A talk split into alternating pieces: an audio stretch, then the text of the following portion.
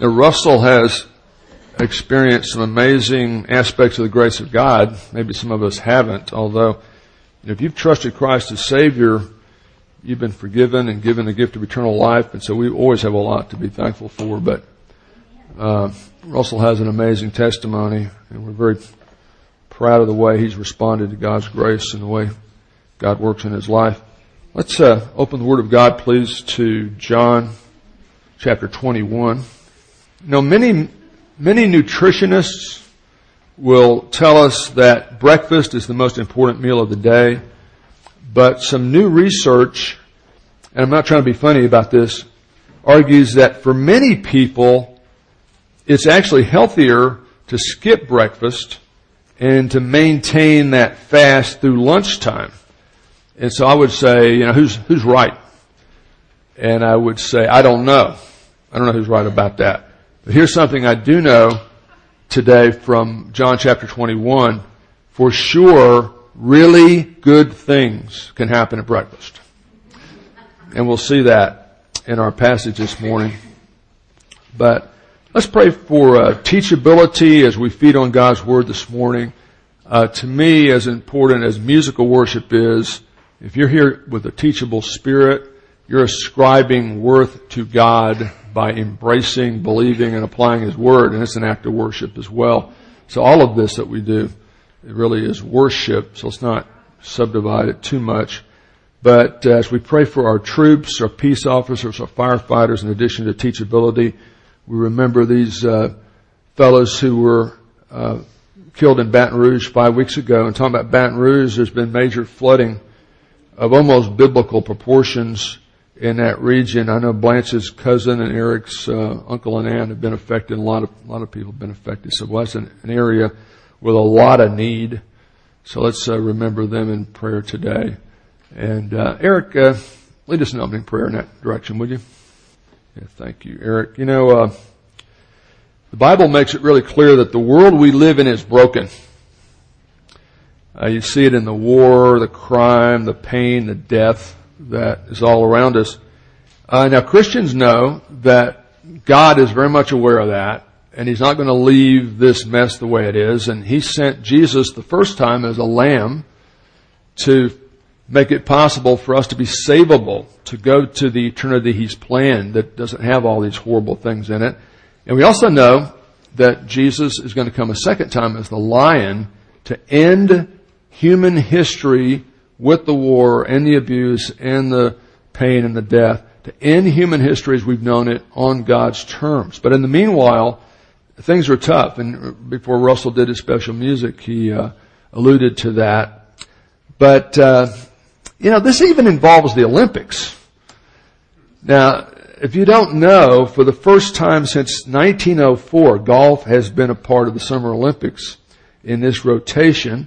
And that's a picture of two of our American golfers who were on the Olympic team. Uh, Patrick Reed, Rickie Fowler, uh, the guy on the left there, Matt Kuchar, who won a bronze medal, and Bubba Watson.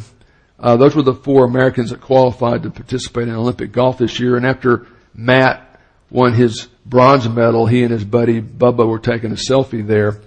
But yeah, for the first time since 04, I know Ryan, who's a big golfer, was aware of this, but yeah, we had uh, Justin Rose from Great Britain won the gold, and uh, Henrik Stenson, very incredible golfer from Sweden, won the silver, and then our our man Matt Kuchar won the bronze. Now, some of you know that, some of you don't. But here's the bad news. I told you the world's really messed up. Last week I was looking at uh, my favorite theological journal, Golf Digest online, and uh, there was a, a headline, Matt Kuchar, the guy on the left, the American that won the bronze, Matt Kuchar will have to pay for his bronze medal. Not making this up. The Olympics are all about sportsmanship and national pride, right? Well, for the most part, but there are financial benefits as well starting with the medals themselves. According to Money Magazine, a gold medal has the value of about $564 just, just for the material. A silver goes for $305.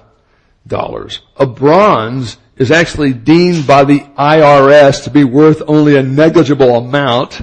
So the good news for Kuchar is he doesn't owe any taxes on the medal itself. However, and most people don't know this, but there are monetary prizes at the Olympics, which come in the form of bonuses as determined by each country's Olympic committee. The USOC, the United States Olympic Committee, pays Americans 25000 for winning a gold medal, 15000 for winning a silver, and 10000 for winning a bronze. So Matt Kuchar will have to pay taxes, probably about $4,000 at his overall tax bracket, close uh, parenthesis.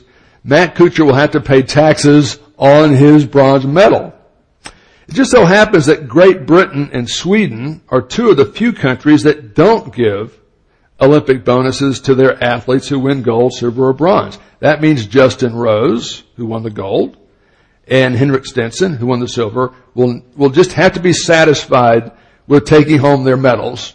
They don't get any money. Uh, and watch this. The most unique prize any golfer was playing for in Rio, South Korea gives athletes who win gold medals $54,000.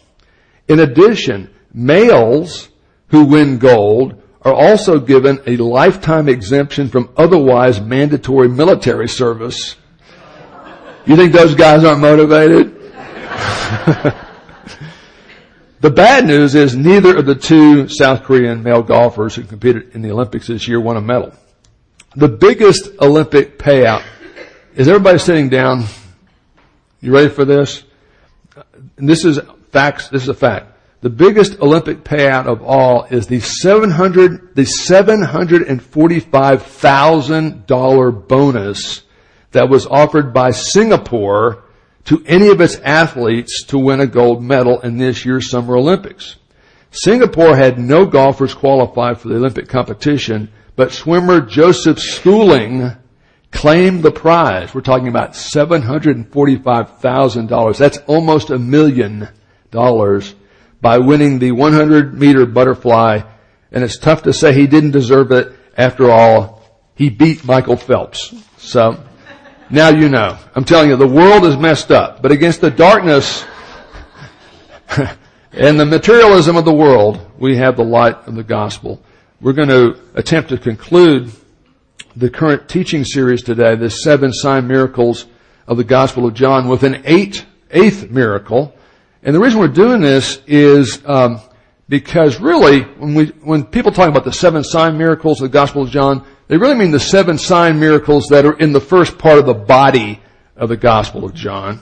We know there are other miracles, of course, and they start water with wine through the the uh, resuscitation of Lazarus. We saw that last week. But there are other miracles, and you know, just on my little diagram of the book, I stress that the resurrection of Christ himself, after he finished the payment for the sins of the world, he validated that that had saving power to give eternal life after you die, and more importantly, after I die, by rising from the dead. So the ultimate sign that Jesus is who Jenny thinks he is, and Andrew believes he is, is his physical supernatural resurrection from the dead. But then today we're going to look at the epilogue. The, the book starts with this prologue, verses 1 through 18, this amazing, cool, organized introduction. Now we're going to look at an organized conclusion, and we're going to see uh, another miracle, uh, kind of it. Um, but wait, there's more. Yeah, watch on, on infomercials, you get that kind of thing. You you can't do better than the raising of Lazarus, right, James? Well, actually you can when Jesus is resurrected after he dies for James' sins. That's even better. Uh, and this isn't better than that, but it's a really cool miracle that I, I just, I love this miracle account. So we're going to look at it. And then Lord willing, uh, and weather permitting here in Oklahoma, we will, uh, next Sunday, uh, begin a survey of the life of Solomon. But, uh, our passage looks like this. First, we're going to see breakfast on the shore of the Sea of Galilee. Then we're going to see a broken Peter is called to serve despite his stumbles.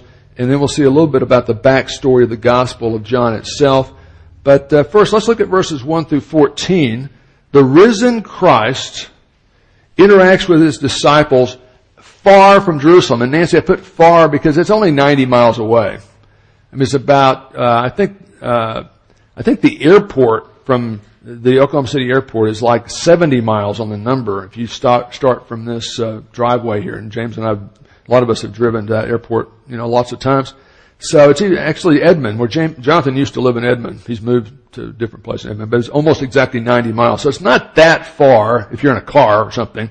But the point is, when Jesus appears between his, his death and three days later, what happens? His resurrection, and what happens 40 days later? Then he ascends to heaven, Connie, and he's not making appearances all the time. But during that period from the resurrection to the ascension, Regina, that's 40 days, and we see Jesus making appearances to different groups, different times, different settings. It's not just one guy in Jerusalem thought he saw something in the mist that looked like Jesus.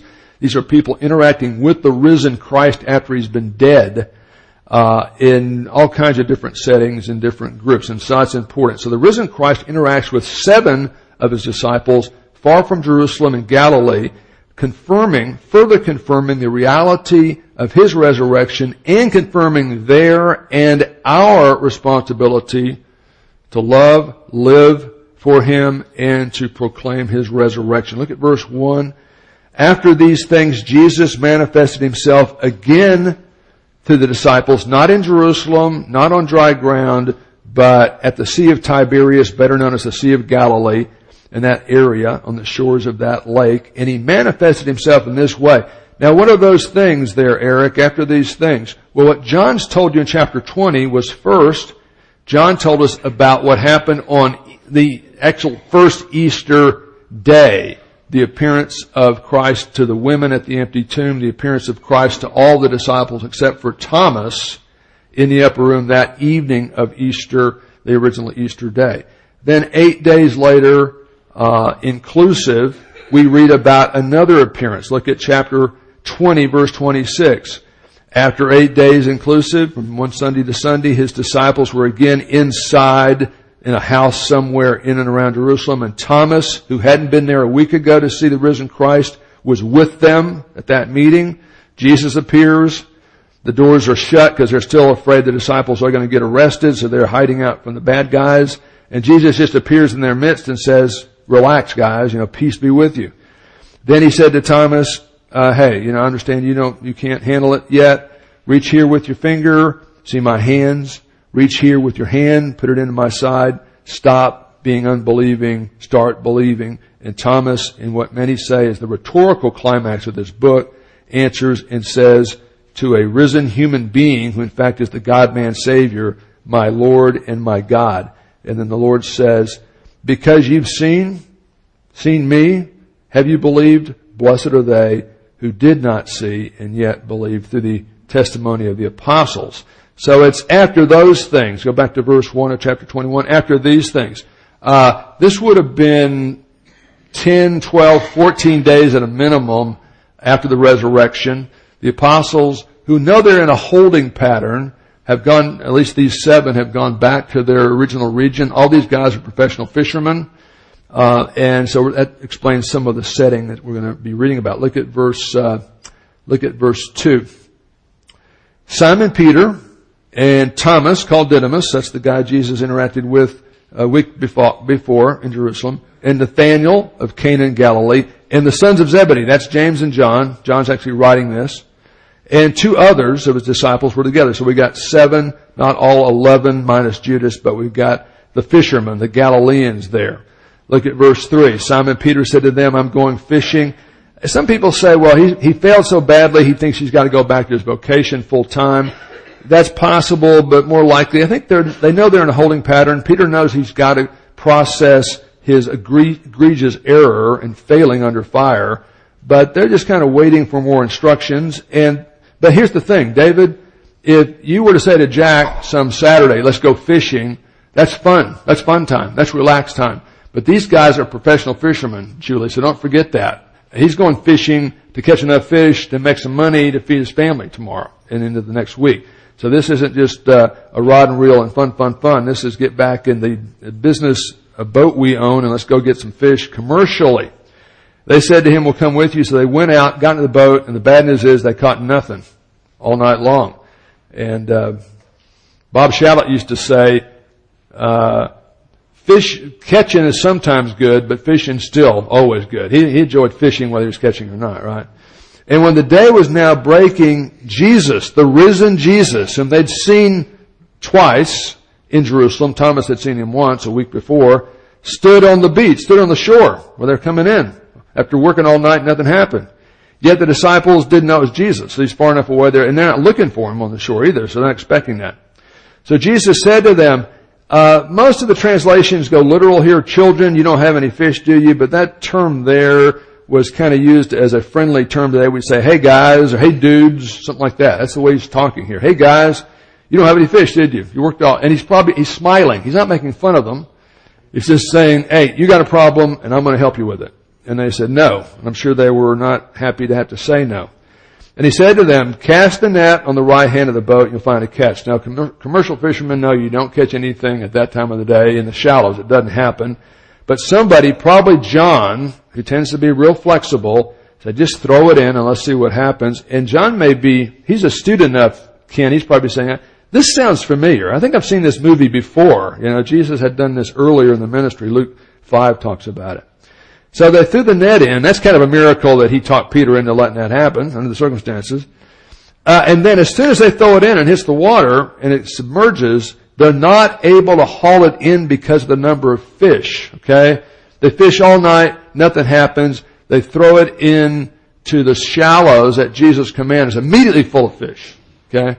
Now one commentator, Dr. Barclay, says what happened was Jesus had a very good view of the uh, conditions just past the shore. And he could see a huge school of fish, and he's basically saying, hurry up, throw it on the right side because I see a bunch of fish. Go get them. I don't think that's what this is saying, okay? I think Jesus, in the same way he healed the blind man by recreating the entire system, not fixing a broken thing, uh, I think Jesus is supernaturally creating ex nihilo out of nothing 153 fish, which is more than the capacity of this net. They knew stuff like that because when a group would go fishing like that, commercial fishermen, Lindell, when they got to the shore, they would count the total number of fish and divide it equally among them. The number's important. Okay, numbers are always important, but uh, here we've got a supernatural act by the Creator, Savior, and future consummator of history, and putting 153 fish in this net. Uh, so they weren't able to haul it in easily because there was so much fish in the net. It's almost kind of funny seeing them struggle now pulling this net in. Therefore, that disciple whom Jesus loved, that's John writing this to uh, Modest to mention himself by name, but wanting you to know he's an insider and he knows exactly what happened, said to Peter, hey guy, that's Jesus. That's gotta be him. He connects the dots real quickly. So when Peter heard that, he hadn't connected the dots yet, he realizes, yeah, it's gotta be the risen Jesus. So he put on his outer garment and he threw himself into the sea. Now James was laughing about that this week, thinking, you know what, by putting his outer coat on, because he can't trust those other six guys with his stuff. Right? Uh, is that why he did it? I don't know. But he puts his outer coat on, jumps in the water, uh, and tries to get to Jesus as fast as possible. In reality, he may not have beaten the boat in. The boat may have been able to beat him in, but he wanted to get to Jesus so desperately he didn't want to wait. And I think he wants to say, Lord, I blew it, man. I said I'd be the only one who wouldn't blow it. And I blew it royally and cussed about it the night you got betrayed. And I, you know, I just fell off the wagon and I'm, I don't want to do that anymore. If, if you'll have me back to serve you, I want to serve you. I think that's probably his motivation. Uh, but the other disciples came in the little boat, for they were not far from the land, about a hundred yards, dragging the net full of fish. So when they got out of the out on the land, the disciples saw a charcoal fire already burning and fish already laying on it. Jesus doesn't need the 153 fish they caught and they didn't catch them. Okay? Jesus doesn't need your help. He can get by fine without you or me or Billy Graham. He doesn't need our help. But He calls us to be saved by grace and to serve Him out of gratitude and love. He allows us to get in the Olympics of real life under real fire where anything that can happen to an unbeliever can happen and maybe worse to believers and for us to play the game righteously and with integrity and with faith even when you have no idea what's going on around you. You know some things about God and reality that trump the now. That's the way this works. I always love that. Uh, they get out and they realize Jesus doesn't need these fish we just caught for breakfast or any other reason. He's already got it going for us. Now it's interesting, Steve, that, see that in verse 9 it says they get out and they saw a charcoal fire. That's an eyewitness, uh, bit of fact that John is re- uh, remembering here and, and commenting on, probably in part because the last time he saw a charcoal fire, let's go back to chapter 18 of John, verse 15, was very relevant to what's happening here. John 18, 15. Yeah. This is uh, the night of the arrest tomorrow morning early. Well, the crucifixion will start at 9 a.m. And we read this as they're processing Jesus, the religious, and then the political trial. Simon Peter, we're in uh, John 18 verse 15. Simon Peter was following Jesus, but from a distance, you know. And so was another disciple, that's John. That other disciple is almost certainly John. You can ask him in heaven. Now that disciple was known to the high priest. John and his family, he was a, a, business owner in Galilee. He was in and out of Jerusalem a lot before he became a disciple. He knew some of the big shots.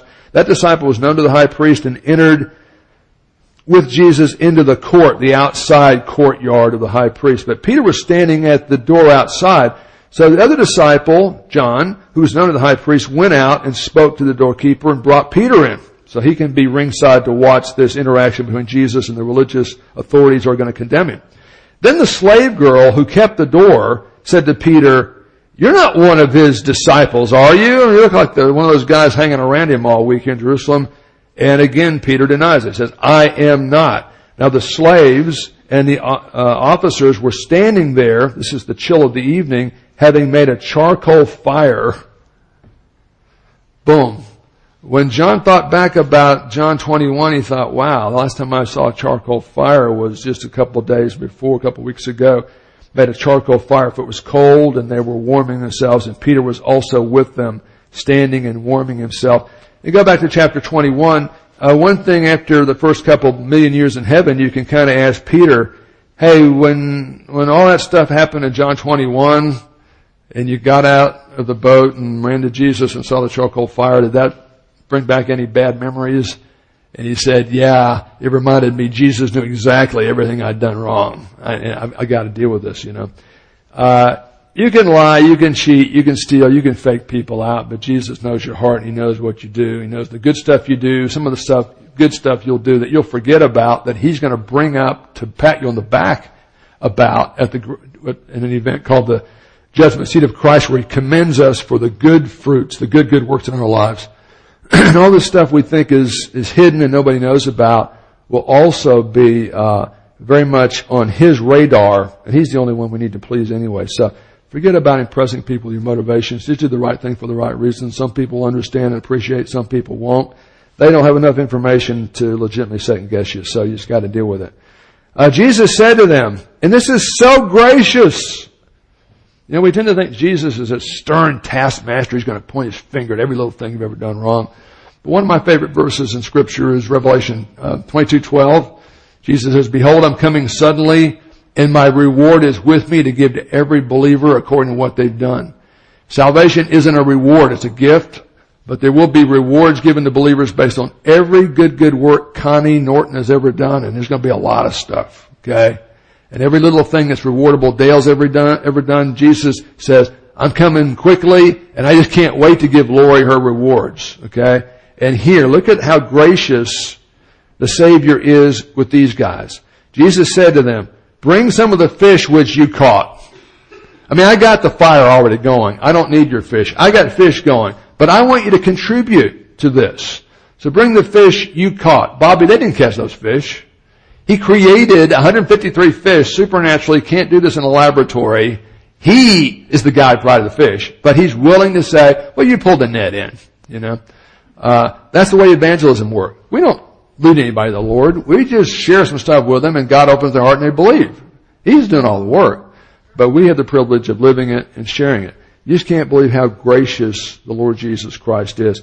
And a, a really important principle I, I love to teach is God is not any less gracious to believers who stumble than he was to us when we first came to him for salvation. You can be a, a mass murderer, a rapist, an extortionist, a terrorist, and then, but then I came to the light, I came to Jesus, Jesus opened my heart, I believed in Him, everybody goes, yay.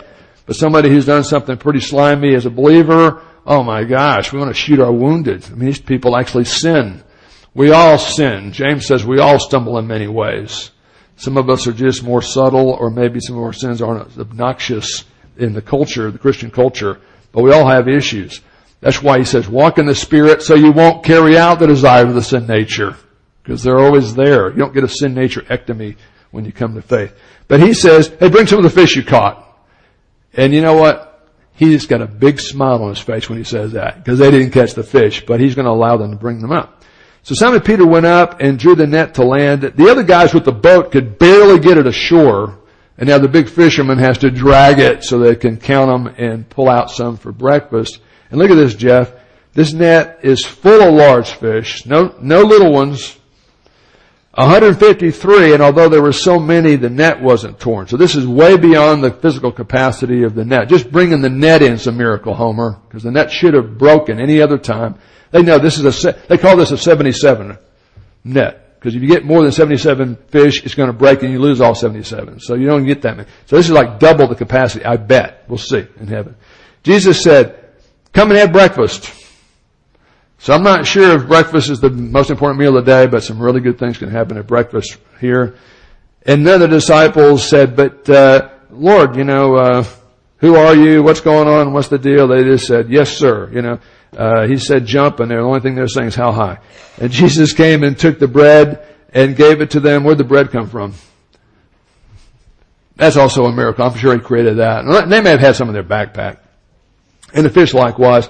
Now this is the third time that John records in his gospel the risen Christ manifests himself to his disciples after a raised from the dead.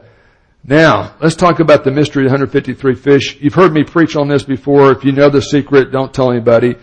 But, you know, uh, a lot of people just love to read meanings into numbers in the scripture uh, that maybe aren't really there. And Krista, because, you know, we, we talk about, uh, the disciples would be fishers of men and evangelism is kind of like throwing the gospel net out and bringing fish in. People kind of know that kind of metaphor, so they want to apply that to this. And everybody wants to figure out what the real meaning of that number is. Okay, Clay, what's the real meaning of 153, uh, the fish here? Well, you know, very popular interpretation is that's going to be the number of nations in the world when Christ returns, when we have the last great gospel harvest, you know, in connection with the end times. There'll be 153 nations and the fish represent the nations. That, that's what it really means, according to some people. And Christians love stuff like that. They lap it up. They write it down. They just, they just love stuff like that. It's ridiculous, but they love it. It's crazy, you know. Um, another one I heard recently on the radio. This is the number of generations to the second advent. Now you have to have a fudge factor on how long generations are, but if you, you know, you're good with math, you could make it work, you know? If you got a calculator, you can make a lot of things happen. But, uh, you know what? Here, hey Tammy, let me tell you, Tammy, I'm going to tell you what 153 means this time. And you can take this to the bank. That's how many fish there were in the net. That's what 153 means. Grace, that's what it means. That's how many fish were in the net. And it's a record. That net can't fit, it can't hold that many without breaking. It's impossible. And there weren't any fish there they just appeared. Jesus doing stuff nobody else can do. Okay. Breakfast on the shore of the Sea of Galilee. Now the heart of this passage really is seeing Jesus spiritually re- rehabilitating a flawed follower. He's not any less gracious to us when we mess up after we're saved than he is when we come to him for salvation. Uh, we got a problem. Peter had denied uh, his uh, Savior three different times after promising he'd be the one guy he could depend on, Jesus could depend on. And now Jesus walks him, Andrew, through a threefold public affirmation of his faith and really his love. Now I can remember as a young kid hearing, uh, when you read this, in fact let's just read through uh, verse 17. So when they'd finished breakfast, Jesus said to Simon Peter, Simon, son of John, do you love me more than these? Because Peter had said, I love you more than these other guys. These other guys may blow it at the end, but I'm not going to. You can count on me. And then he blows it more spectacularly than any of them does. And he said to him, yes, Lord, you know that I love you. And so Jesus said, okay, tend my sheep, or tend my lambs. Verse 16, Jesus said to him again, second time, Simon, son of John, do you love me?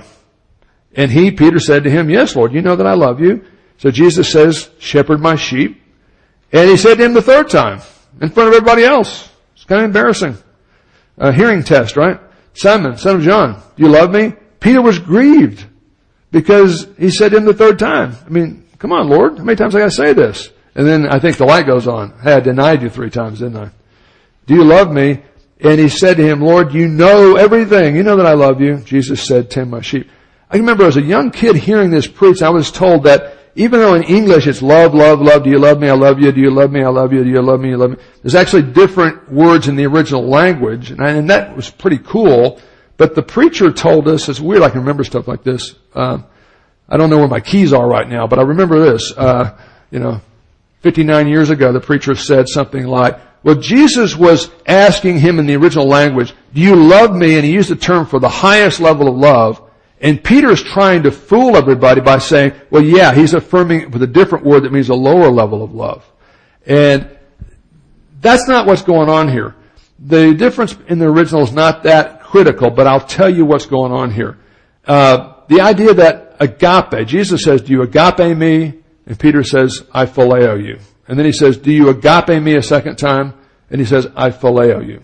And then he says, Jesus says, do you really phileo me? He's repeating back what Peter said. He says, yeah, you know I phileo. You know everything. I phileo you. It's wrong to say that agape love is the highest form of love. It's not the highest form of love. It's really, at one level, it's the most generic form of love. Okay? Because we're told to love our enemies. Agapao our enemies. To pray for those who despitefully use us. We're supposed to pray for ISIS. Not that they'll be successful, but that might be supernaturally converted. And some of those people have come to Christ. And then they, guess what? They always leave ISIS. Alive or dead, but they're out of there, right? Uh, but really what, what's happening here is Jesus is saying, do you agape me? Do, do you really seek my highest good and want to continue to serve me as my, one of my disciples? And Peter's saying, I don't just agape you, I agape you and you, you, you at the very depth of my heart, I have a fondness because of my relational connection with you. There's more than just agape, it's phileo. So he's saying, do you love me at level one, Peter, so we can start getting you back rehabbed and, and, and serving me again? And Peter's saying, no, I love you even more than that, level two. Come on, Peter. Do you, do you love me at a basic level? I love you at level two. And then Jesus says, so you really are saying you love me at level two? I do. I love you at level two. That's what's happening there. And we won't, you know, diagram the sentences for you, but that's what's happening. Uh, Jesus isn't saying, do you love me here? And Peter's trying to punt shorter. Jesus is saying, do you love me here? And Peter's saying, I'm here. Do you love me here? Really? I love you here. You love me here? Yeah, I love you, love you at this level. That's what he's saying. And he's being very honest at that point for sure. So pick it up, verse 18. Jesus, and by the way, let me say this. Uh, you'll notice the, the terms are a little different in the original and in the good translation as Jesus responds. Hey, do you love me? You agape me, I phileo you. And he says, uh, uh, tend my lambs. Do you agape me? I phileo you. Shepherd my sheep. Tend, shepherd. And then, uh, do you really phileo me? I phileo you. Tend my sheep. Uh, that term for tend is better translated feed or nourish. King James says feed my sheep. Uh, I think that's kind of James and my job, you know. We can't live the Christian life for you, although we wish we could sometimes. Uh, sometimes I wish you could live the Christian life for me, a lot of the time. Um, but we can feed you, and we can kind of run you through some spiritual exercise. Uh, and so I've always taken this as a, for me as a minister, I always feel like, yeah, that's basically our general job description. Tend the sheep, feed the sheep, shepherd the sheep, lead the sheep, protect the sheep, that kind of thing. Now, so what Jesus has just done, Sonia, is Peter, who spectacularly denied Christ three times, is now lovingly led by Christ to affirm his love at the highest level three times. And so, you know, we confess our sins. He's faithful and just to forgive us our sins. That's how Christians are forgiven uh, after we fail and stumble. Now, I won't take the time, but as an extra handout I've got, uh, a sheet there in your notes somewhere, the difference between salvation forgiveness and fellowship forgiveness. You know, you read passages in scripture like Psalm 103 that says, as far as the east is from the west, how far is that? How far is the east from the west? Infinity, right, Carol? As far as the east from the west, that's how far he's removed our transgressions from us based on the atoning sacrifice of Jesus received through faith. Okay? But then we're told we stumble in many ways and we're told in passages like 1 John 1, we're supposed to confess our sins. I thought I was already forgiven. You are forgiven salvation wise, legally. All of the, everything that could keep you out of heaven, Jesus has died for and has been forgiven. That's your standing legally on your best day, worst day, first day as a Christian. But as Christians, we walk around the world, we commit acts of sin, we need to let Jesus wash our feet. I love what happens in the upper room where uh, in connection with the Last Supper, Jesus goes around and washes their feet. That's the slave's job, but nobody else is going to do it, so he does it. Now they would have taken a public bath before the banquet they were having, so they're already clean. But in walking with their sandals from the public bath to the bank, to the upper room, they got their feet dirty. So what happened there? What happened there? As Jesus goes around, why is he washing their feet? Because they got dirty walking to the banquet, right? What happens when Jesus gets to Peter and he's washing everybody's feet? Peter says, you can't wash my feet. That's a slave job. You're not the slave, you're the Lord. And Jesus says, if I don't wash your feet, you've got no fellowship with me. And Peter, I always like to use this illustration, you know, men are like this, Regina. If one aspirin's good for you, five have to be five times better, right? And that's not necessarily true with medicine or with this. So Peter's saying, if it's so doggone important for you to wash my feet, give me a bath. And what does Jesus say? You don't need the bath. You've taken the bath. You physically took a bath an hour ago but you've taken the bath of salvation, okay?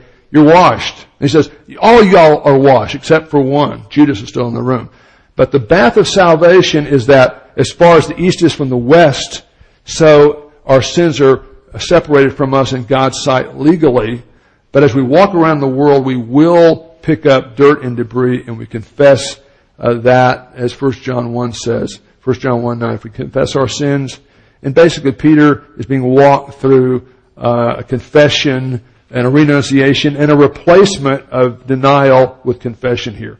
Now, so he's good to go and he's going to minister from this point for another 22 years. But in verse 18, we've got Bible prophecy that's got nothing to do with the end times. Prophecy about Peter personally. Look at this, verse 18. Truly, truly, Jesus says to Peter, who's now back on the wagon, able to get rolling again and eventually write two New Testament books and do a lot of great things for the foundational church. Truly, truly, I say to you, Peter, when you were younger, you used to gird yourself, walk wherever you wished. You were young, strong, handsome. You had a sense of autonomy. You're probably the biggest, most powerful guy in the apostolic band, just physically and certainly personality wise. But when you grow old, about 22 years from now, big boy, You'll stretch out your hands and someone else will gird you and bring, bring you where you do not wish to go. Now what's all, all that about? Well, John says, now this Jesus said, signifying the type of death that Peter would die to glorify God. And when he had spoken this, he said, meanwhile, for the next 22 years, follow me. Now, the New Testament doesn't tell us this, but early church history indicates that Peter was crucified in Rome in 65 AD uh, after being made sport of and paraded around the city. And this is what the Lord's talking about. And um, when they were going to crucify him, uh, he said, "I'm not, I'm not worthy to be crucified like my Lord." And he said, "Crucify me upside down." And so I crucified Peter upside down in uh, in uh, Rome about 22 years after this event. So there's some fulfilled Bible prophecy for you. Uh, look at verse 20. Now, I don't think Peter, Peter, preachers love to make Peter look like a bad guy because he does say some things and do th- some things that are crazy. But I think he's just, he's interested in his buddy John. Okay, uh, sometime in the future I'm going to get led around and I'm going to die a martyr's death. Okay, I can handle that. But how about him? You know, I know you know everything. You know everything. How about him? He's pointing to John. And Peter turning around saw the disciple whom John loved, who just happens to be the human author of this book you're reading, uh, the one who'd leaned back on the chest of Christ at the Last Supper and said, who's the one who betrays you? So Peter seeing John says to Jesus, what about him? you know, you just told me it was going to happen to me. What about him? And, uh, so, you know, you don't have to answer every question everybody asks you. I'm starting to learn that and I'm saving myself so much trouble in my life, you know. Not everybody, not everything everybody asks you deserves a direct answer. You just say no comment or I can't talk about that now or usually I just say talk to my wife. She'll tell you, you know, she knows everything. Uh, but notice, uh, Jesus doesn't answer the question as asked. What about him? You just told me about me. Tell me about him. Jesus said, if I want him to remain, and again, I don't think this, I don't think this is stern, although it is serious. I think he's probably smiling. We don't have the nonverbals here. But he says, hey, cool, calm, collected. If I were to want him to remain and minister on earth, uh, until I come back, what's that to you? That's not your problem. You follow me. As long as you're here, follow me. Focus on Jesus, you know? Don't be, it's so easy for us to be upset and distracted by all the little stuff people do around you to bug you. sometimes I go through weeks where I'm thinking, everybody's trying to bug me. Just everything they do is designed to bug me. And I, I, I bet they practice and plan it. Because it, means everything just kind of, ah, you know, everything just bugs you, you know? And you realize, no, I'm not important. They don't think about me. They do it any, they do it if I wasn't in the room, you know? I've got the issue, not so much them, you know? But, uh, yeah, he says, look, if I want him to stay, if, it's hypothetical, until I come back, you, don't worry about it, you know? You follow me. Uh, that's what Jesus said. I love this. That's about salvation. What did Jesus say, Jeff? He said, you know, don't worry about everybody else. Don't worry about comparing yourself with somebody else. Well, that didn't happen to me. I got a job and, and my friend got a job and David got a job and I didn't. Let me tell you about David's job. It's not easy, is it, buddy? I mean, it's unbelievable, man. Uh, but uh, beware that that trap of comparing your personal circumstance to everybody else, because God's got a different plan for you than He's got for everybody else. You're special. He makes the snowflakes different. You know that, Blanche. So yours is totally different. So it's not a fair comparison. But He says, if I want him to stay until I come back, don't worry about it. You know, just focus on what you're supposed to do for me. And so watch this. Therefore, garbled in the early church circles went out this saying among the brethren that John wouldn't die until Christ came back. Yet Jesus didn't say that. That's not what he's talking about. He just said if I wanted him. It's just hypothetically. So it's important to interpret clearly what's said in any document, especially the Word of God. What Jesus said, if I want him to stay I come back, uh, what people said Jesus meant that John would live physically to the end times. Now John was the last apostle to die. Interesting. Who was the first apostle to die? John's brother James in Acts 12. He's the first apostle to die in Jerusalem. And John dies in about 96 AD uh, at the end of the century. But uh, he eventually did die. Okay? Boom. So what, what have we seen? Breakfast on the shore. Broken Peter called to to serve again. And now let's look at the backstory of the gospel. Uh, this disciple that Jesus was talking about if I want him to stay until I come back. This is the disciple that Jesus was talking about there who's writing this down, who's testifying to all this stuff we call the Gospel of John and wrote these things and we know that his testimony is true. He refers to himself in the third person. It's kind of the Bob Dole phenomenon, you know, it kind of freaked people out when Bob Dole ran for president, but it's a, a legitimate, legitimate literary technique used since there was writing. Uh, and there are many other things which Jesus did, which if they were written in detail, I suppose that even the world itself could not contain the books that were written. That, Austin, that kind of sounds like, go back to verse 30 and 31 of the previous chapter, which was the uh, theme statement of the book. Therefore, many other signs Jesus performed in the presence of the disciples, which are not written in this book. I'm not trying to tell you everything I've seen, everything I know. I could keep writing for the rest of my life. I want to do that. But these are written that you might believe that Jesus is the Christ, the Savior, that I'm a sinner, it's on me, it's my fault, I don't deserve to go to heaven, I can't earn my way to heaven by being a better person or a more religious person or a nicer Christian person or a nicer American white person or anything like that. I'm a sinner, I need a savior because I can't fix it. Jesus is the savior. He's perfect, died to pay for my sins, rose again, that you might believe that Jesus is that type of Christ, the Son of God, and that believing you'd have life in His name. Okay, take this home. What did we see today? Well, we saw that really good things can happen at breakfast, right? Uh, but let me end with this. Uh, with verse 11 and verse 23 in mind, look at verse 11 again.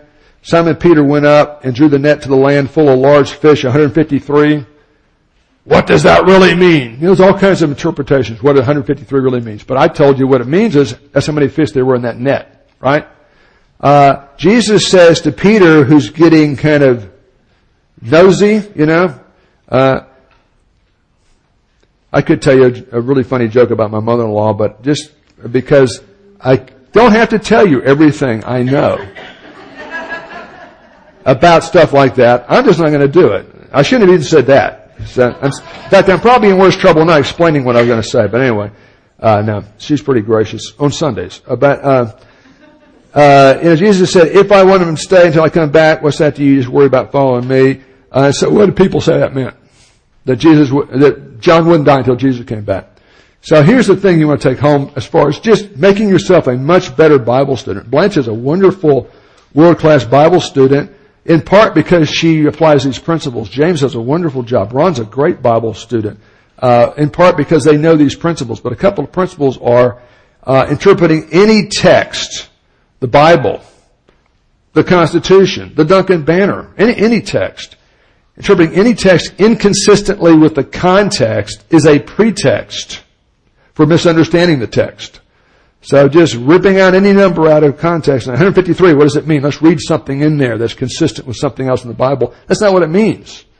It may be true, but it's not what it means.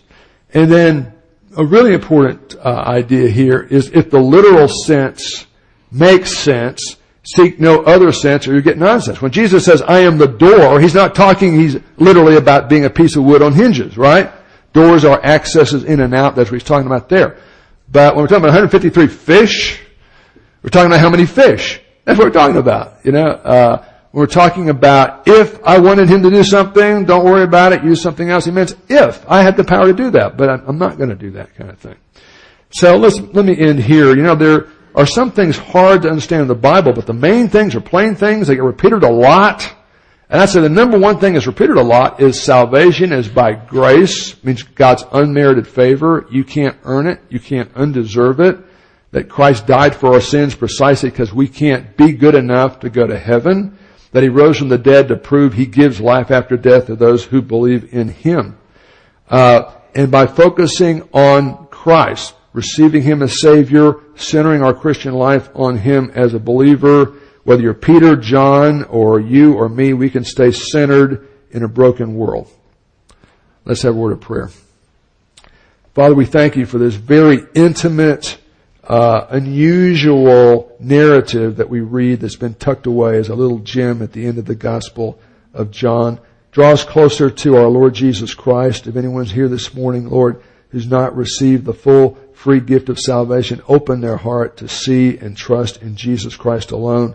For the rest of us, let this be a reminder, the singing worship, the study worship, the fellowship of worship, let it uh, remind us that we can center our lives on Christ, not just on Sunday mornings when we're surrounded by our friends and our spiritual family, but on Monday at Duncan Middle School or Tuesday at Duncan High School or Thursday afternoon on top of one of those giant windmills for David Beard or whatever it is. Let's stay centered on our Lord Jesus Christ.